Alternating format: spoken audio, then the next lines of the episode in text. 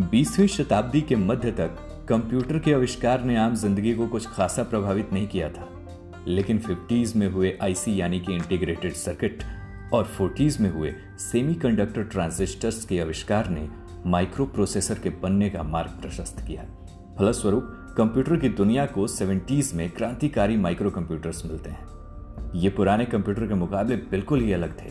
पहले से ज़्यादा तेज, ज़्यादा ताकतवर और आकार में बहुत ही छोटे।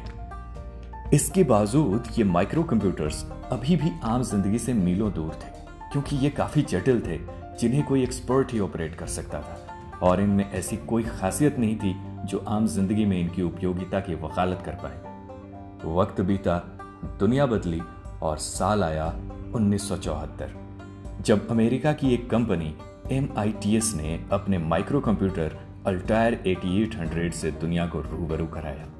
इस घटना ने ध्यान आकर्षित किया अमेरिका के पूर्वी भाग में स्थित हार्वर्ड यूनिवर्सिटी में पढ़ने वाले एक छात्र का, जो आने वाले वक्त में पृथ्वीवासियों की दुनिया बदलने वाला था। ये लड़का था बिल गेट्स।